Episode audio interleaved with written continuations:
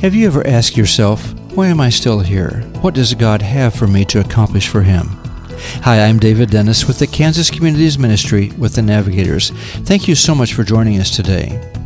This is the second of two podcasts with our friend Mr. Elmo Joseph. Elmo and his wife are respected members of the Kansas Communities Ministry team. He had a career in the railroad industry before operating his own IT business for a number of years in southeast Kansas. These podcasts are taken from a talk Elmo gave at our Young Leaders Development Conference in Wichita on September 30th, 2023. Today he shares some more thoughts about the key importance of passing along our faith. At the end of the podcast today, I share some helpful practical information that Elmo has produced. And Jesus said something. He said in, in um, Matthew 16, he said, I will build my church. So whose church is it? Who's to build it? What are you to do? Make disciples. He didn't tell you to build his church. It's not your church. See, I think we've got that reversed. We think that we're to build the church, our church, and he is to make disciples. That's not what he says. So how come there's not 500 people here today? Whoop, I think we go about it the wrong way. Well, let's go about it the right way. Let's go about it his way. The church where I go to, the elders said we need to reach the next generation. Right on track. So they thought about it and they prayed about it and they looked at the building they had and they said, This is inadequate. You know, the Bible said, Jesus said, You cannot put new wine in old wineskins. There's no way we can triple or quadruple our population of children with the facility we have. So they spent two years and, and $3 million and added 16,000 square feet totally dedicated to kids. And I'm here to tell you, in less than a year, they have at least tripled the number of families in their 20s and 30s. There's kids everywhere. And the poor person that was responsible for the children, I can't handle this. So you know what they did? They did what the Bible says. The Bible says that the that the gifted men, apostles, prophets, teachers, pastors, they're equipped the saints to do the work of the ministry. So they figured that out. They said, let's get the saints to do it. So there's all kinds of parents and grandparents. It, it's, it's amazing. But I think the churches take the old wineskin and they try to add discipleship on top of it. It won't work from the ground up. So his command was to make disciples. And we need to do what he told us to do. He gave us the responsibility but he also gave us the authority. That's what he said. We were to carry out his mission under his power and direction. It's not up to us, it's up to us to obey him and do what he says, but it's him doing it through us. And he said that in 28:18 of Matthew. He said, All authority has been given, and heaven and earth has been given to me. So they were to carry out his mission, the mission, with his authority and power and again, that's what he told them before he went up into the sky. He said, You will receive power, and the Holy Spirit comes to you. Then you will be my witnesses to testify about me. In case there's any question about his support, remember, I'm with you always to the end of the age. So it's amazing, but the private gathering of few ordinary men, the greatest movement in the history of mankind, was launched that mountain that night with power and a simple mandate make disciples. Don't confuse it, make disciples. There's a lot of things that they didn't have they didn't have seminary degrees. They didn't have bank accounts. They didn't have a marketing director. They didn't have a building. They didn't have organization. They didn't have any of these things that we think is absolutely necessary for us to see the church advance and grow. So it's really easier to say what they did have. They had so little, they didn't have anything. But it's it's interesting that this small, insignificant group of people within a minority religious cult that was at best tolerated and mostly despised in their days, and yet they turned the world upside down. Every one of you sat in this room knowing Jesus today because they did what they were told to do. That's the reason we know Christ. How do you explain it?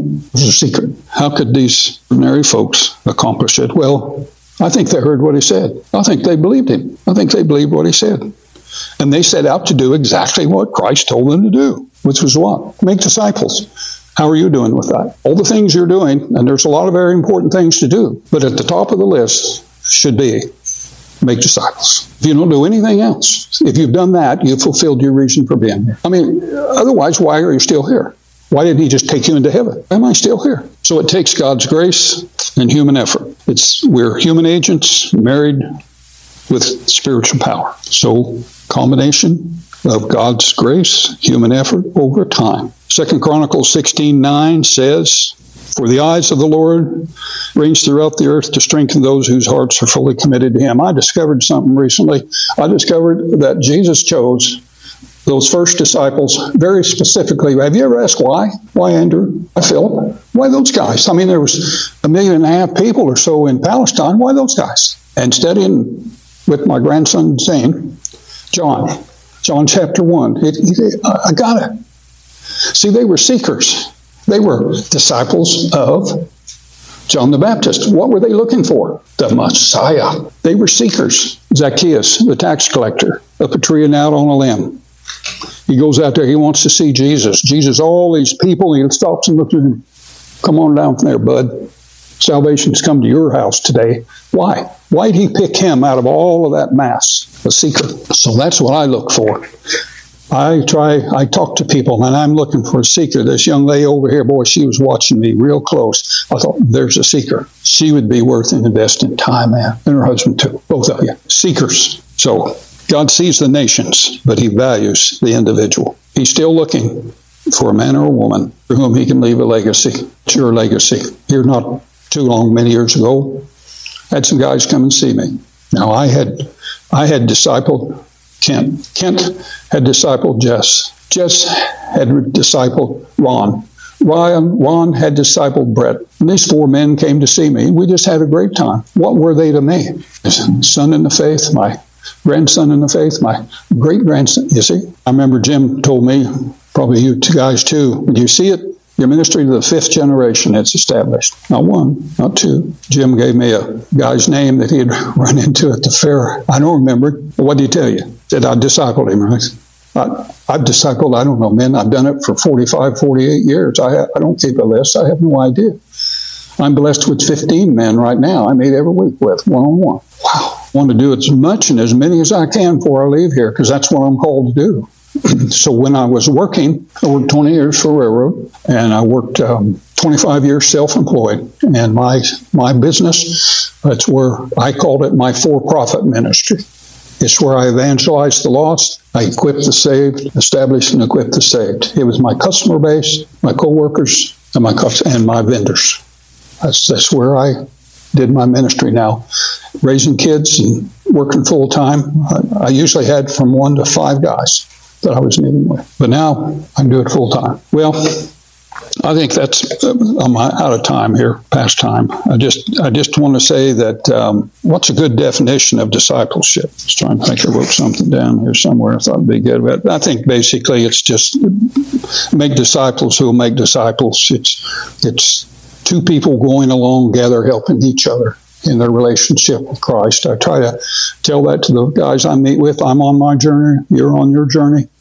I may be a little ahead, but I'm not your disciple and you're not mine. I'm a disciple of Jesus and you're a disciple of Jesus. So when Jesus came near, he spoke to them. He said, All authority in heaven and earth has been given to me. So wherever you go, make disciples. Teach them to do everything I commanded you. And remember, I'm with you always until the end of time. Discipleship is people leading other people to maturity in Christ. You can do that. Do you have to have a seminary degree? You can do that. Just find somebody that maybe don't know quite as much as you do and say, come on, let's walk together a ways. In closing, I think it's just one meeting another, individually, eyeball to eyeball, reading through the NET translation this year, try to read uh, through a different one every year. And this one, uh, I just love Titus. Titus is one of my favorite. You've heard that term, you Cretan.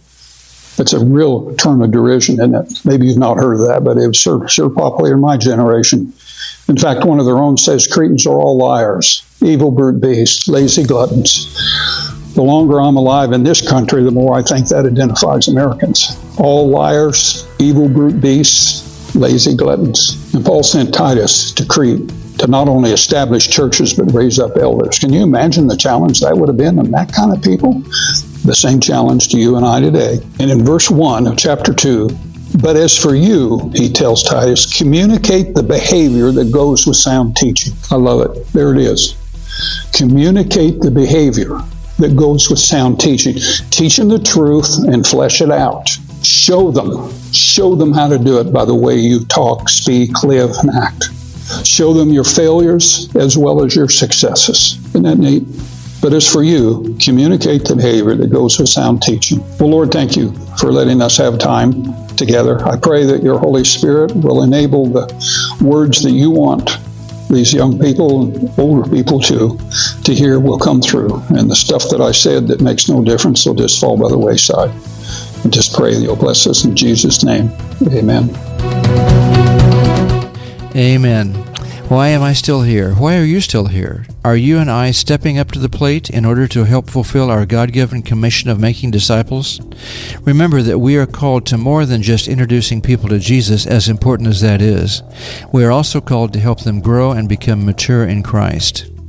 But how, you may ask? Just how do I do this? How do I get started? You know, it seems like such a big commitment. Perhaps you think, I don't know enough, or I'm not outgoing or I don't have time. Remember that Jesus is the one who is building his church, not you and me. Also, remember that in Matthew 28 18 through 20, Jesus tells us that it is by his authority that he is commanding us to make disciples, and that he is with us to the very end of the age. He is the one doing this. You know, I love that scripture that Elmo quoted, Colossians 1 28 and 29.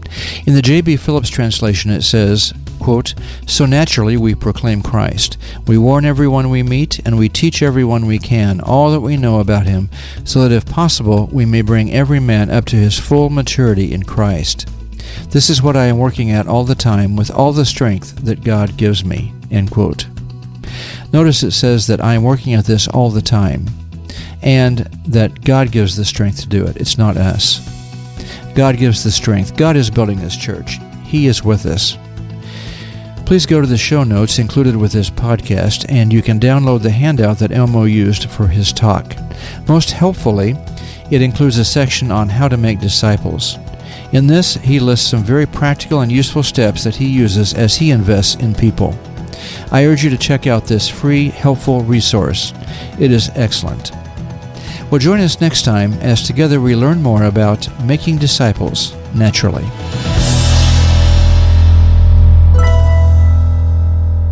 The views expressed on this podcast are those of the speakers and are not necessarily the views of the navigators, nor of the Kansas Communities Ministry. Thank you for listening.